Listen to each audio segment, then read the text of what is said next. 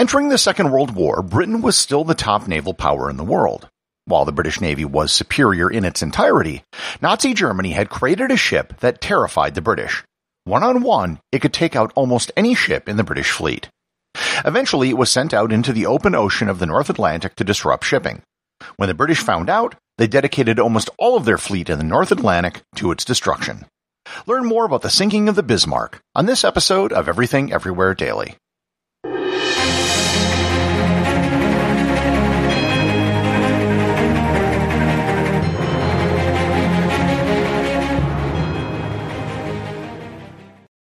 This episode is sponsored by ButcherBox. Summer is right around the corner, and that means cookouts. No matter what your preferred food is for a cookout or a barbecue, ButcherBox can help you make it the best. If you want to serve up some hamburgers, ButcherBox has grass-fed ground beef to make the perfect smash burger. Want to cook up some steaks? Well, ButcherBox has that too, with some of the best cuts of steak such as New York strip, ribeye, and filet mignon. Do you like grilled chicken? Well, ButcherBox has some of the best pasture-raised chicken that you will find anywhere. And if you really want to wow people at your next cookout, you can try grilling some of their wild caught salmon on a cedar plank.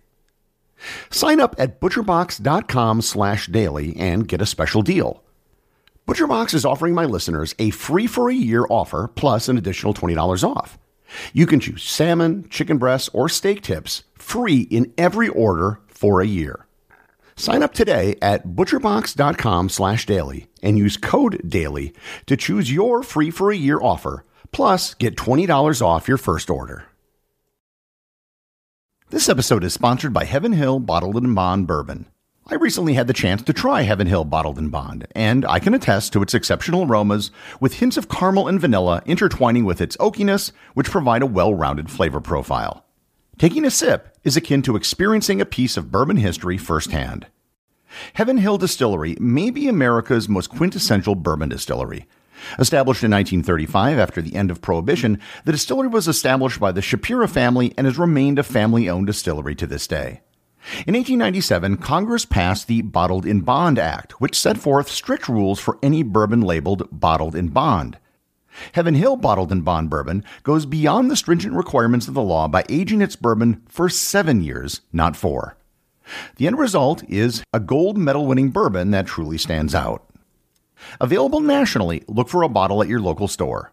Heaven Hill Bottled in Bond. Heaven Hill reminds you think wisely, drink wisely.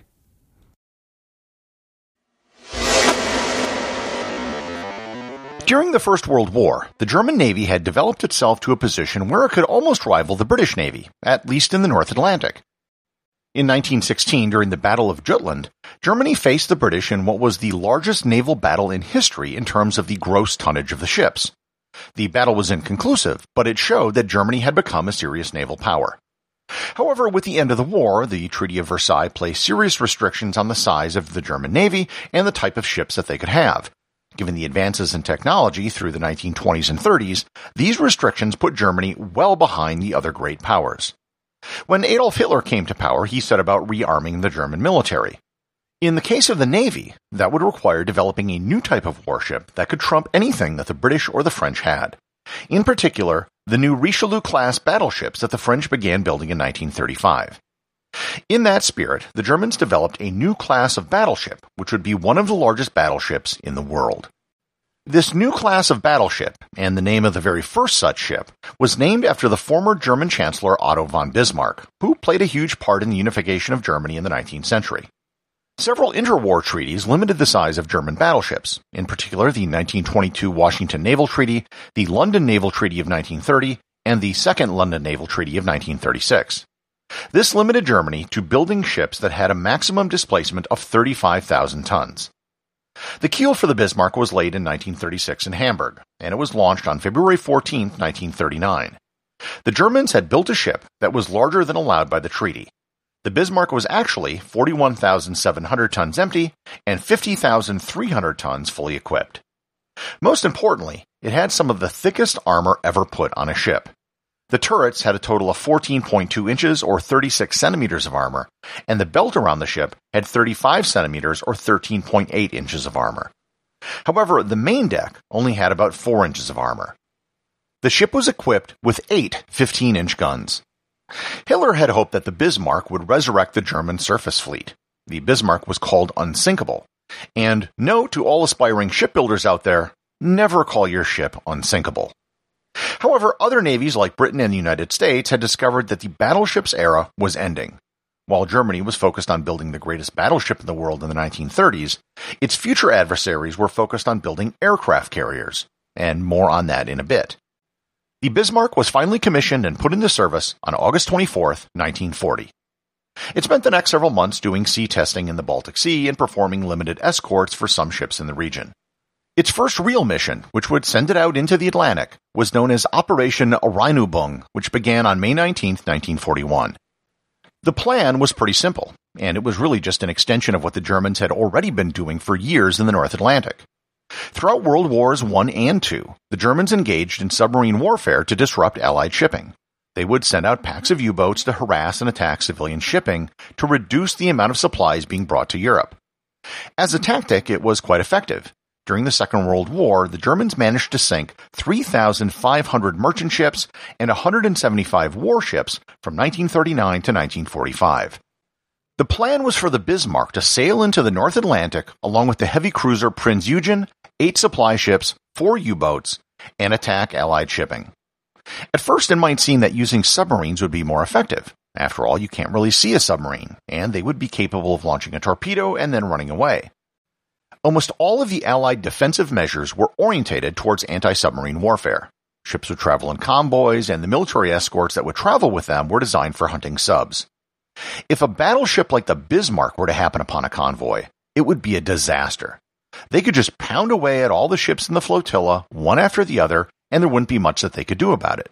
Smaller naval escorts couldn't do much of anything against a large battleship. The British knew about the Bismarck. Their intelligence services had gotten reports of the ship as it had been sailing around the Baltic Sea for the last several months. So when they received word that the Bismarck was heading into the North Atlantic, they took action. One of the facts regarding naval warfare at this point in history was that once a ship was in the open ocean, it was difficult to find. There were no satellites or GPS systems. You would have to send out spotter aircraft, or have a ship get really lucky and happen upon it, or hope that they would break radio silence so you could triangulate their position. The British made taking out the Bismarck the top priority of the home fleet, which was the naval fleet that protected the British Isles. The Royal Navy sent out a small armada of ships to find the Bismarck. This included the battleships HMS Prince of Wales and HMS King George V, the battlecruiser HMS Hood, and the aircraft carrier HMS Victorious. On May 24th, the British encountered the Bismarck and its support ships in the Strait of Denmark, which is the body of water between Iceland and Greenland. At 5:52 a.m., the Hood and the Prince of Wales sailed right up to the German ships, and the Hood opened fire. At first, the Hood and the Prince of Wales were actually targeting the Prinz Eugen, as it was in front of the Bismarck. Within a matter of minutes of opening fire, the Hood was hit by the Prinz Eugen, which caused a fire on the deck, and then it was hit by the Bismarck.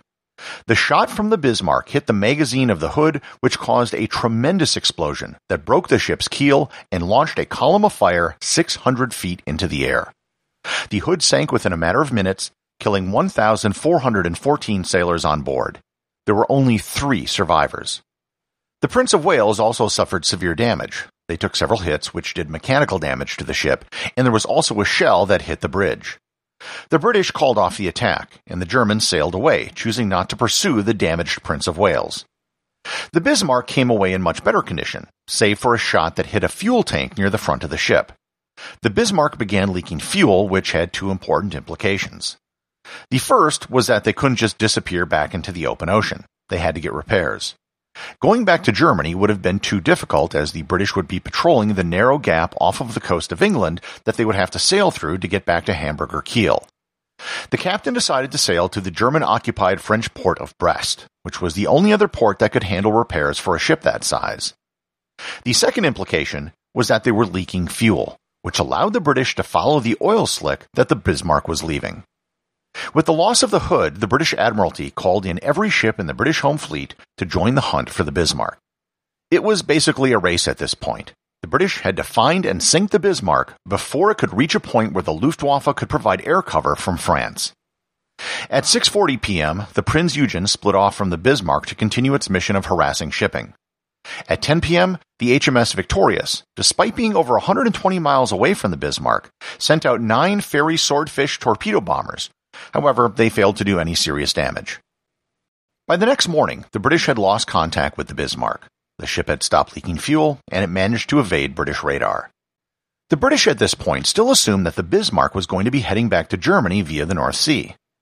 Just as the British lost the Bismarck, the captain of the Bismarck made his fatal mistake.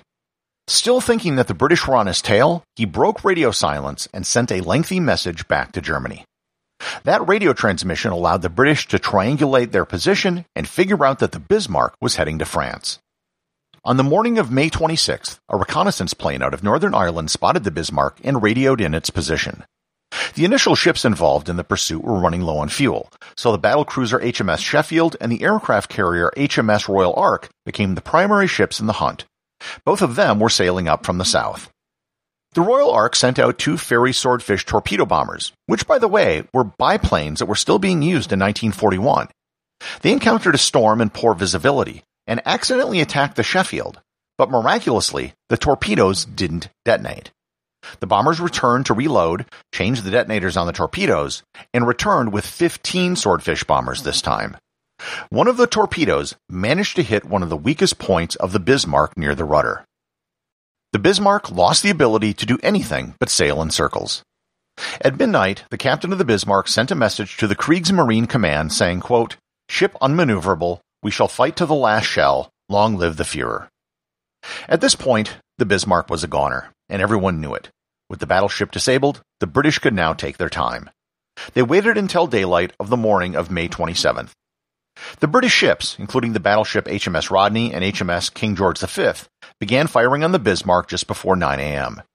After an hour of shelling, they managed to disable the main guns on the Bismarck, but the ship wouldn't sink.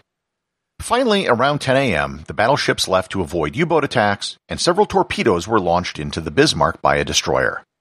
However, that still didn't sink the ship. It wasn't until the crew of the Bismarck set off explosives to scuttle the ship that it finally sank at 10:40 a.m. The British officers all had a sense of respect for the Bismarck as they never surrendered and went down flying their flag. Over 2,000 men aboard the Bismarck died. 110 were picked up by the British, another 74 by a German U-boat, and two more by a German weather ship. The sinking of the Bismarck ended German surface operations in the Atlantic for the rest of the war. From then on, everything was conducted by U-boat. Bismarck's sister ship, the Tirpitz, was restricted to the coast of Norway, but it too was sunk by the British in 1944. While the British managed to sink the HMS Hood, it was hardly a fair exchange given the relative sizes of the British and German navies. Also, the Bismarck and its support ships never managed to sink a single cargo ship. The story of the sinking of the Bismarck became the basis for the 1959 novel Last Nine Days of the Bismarck, the 1960 movie Sink the Bismarck, and a popular song from that year by the same name. The wreck of the Bismarck was discovered in 1989 by Robert Ballard, the same guy who found the Titanic. The ship was found resting right side up, 4,791 meters or 15,719 feet below the surface. An analysis of the ship's hull found that it did not show evidence of an implosion which normally happens when a non-flooded ship sinks. This is consistent with the theory that the ship was scuttled and with the stories of the survivors. In fact, only two holes were found in the ship's hull along the main belt above or below the waterline. The sinking of the Bismarck was unquestionably the biggest naval action in the Atlantic during the Second World War. The loss of the Bismarck changed Germany's entire naval strategy and thus her entire war strategy. And it also was probably the final chapter in the long naval history of battleships. Everything Everywhere Daily is an Airwave Media podcast. The executive producer is Darcy Adams. The associate producers are Thor Thompson and Peter Bennett. Today's review comes from listener Mackie2057 over at Apple Podcasts in the United States. They write, Excellent podcast. I'm enjoying this podcast so much. I started at the beginning and I'm working my way through. It's great. Some things I knew a bit about, some I had never heard of or even thought about before. The topics are interesting and it's easy to learn something new. Thank you. Well, thank you, Mackie. The show is such that it really doesn't matter where you start. You can start at the beginning and work your way forward, or you can start with the most recent show and work backwards. Or you can just jump around. Whatever suits you best. Remember, if you leave a review or just want to send me a question, you too can have it read on the show. In May of 1941, the war had just begun. The Germans had the biggest ship that had the biggest guns. The Bismarck was the fastest ship that ever sailed the sea. On her decks were guns as big as steers and shells as big as trees. Out of the cold and foggy night came the British ship, the Hood. And every British seaman he knew and understood. They had to sink the Bismarck, the terror of the sea. Stop those guns as big as steers and those shells as big as trees.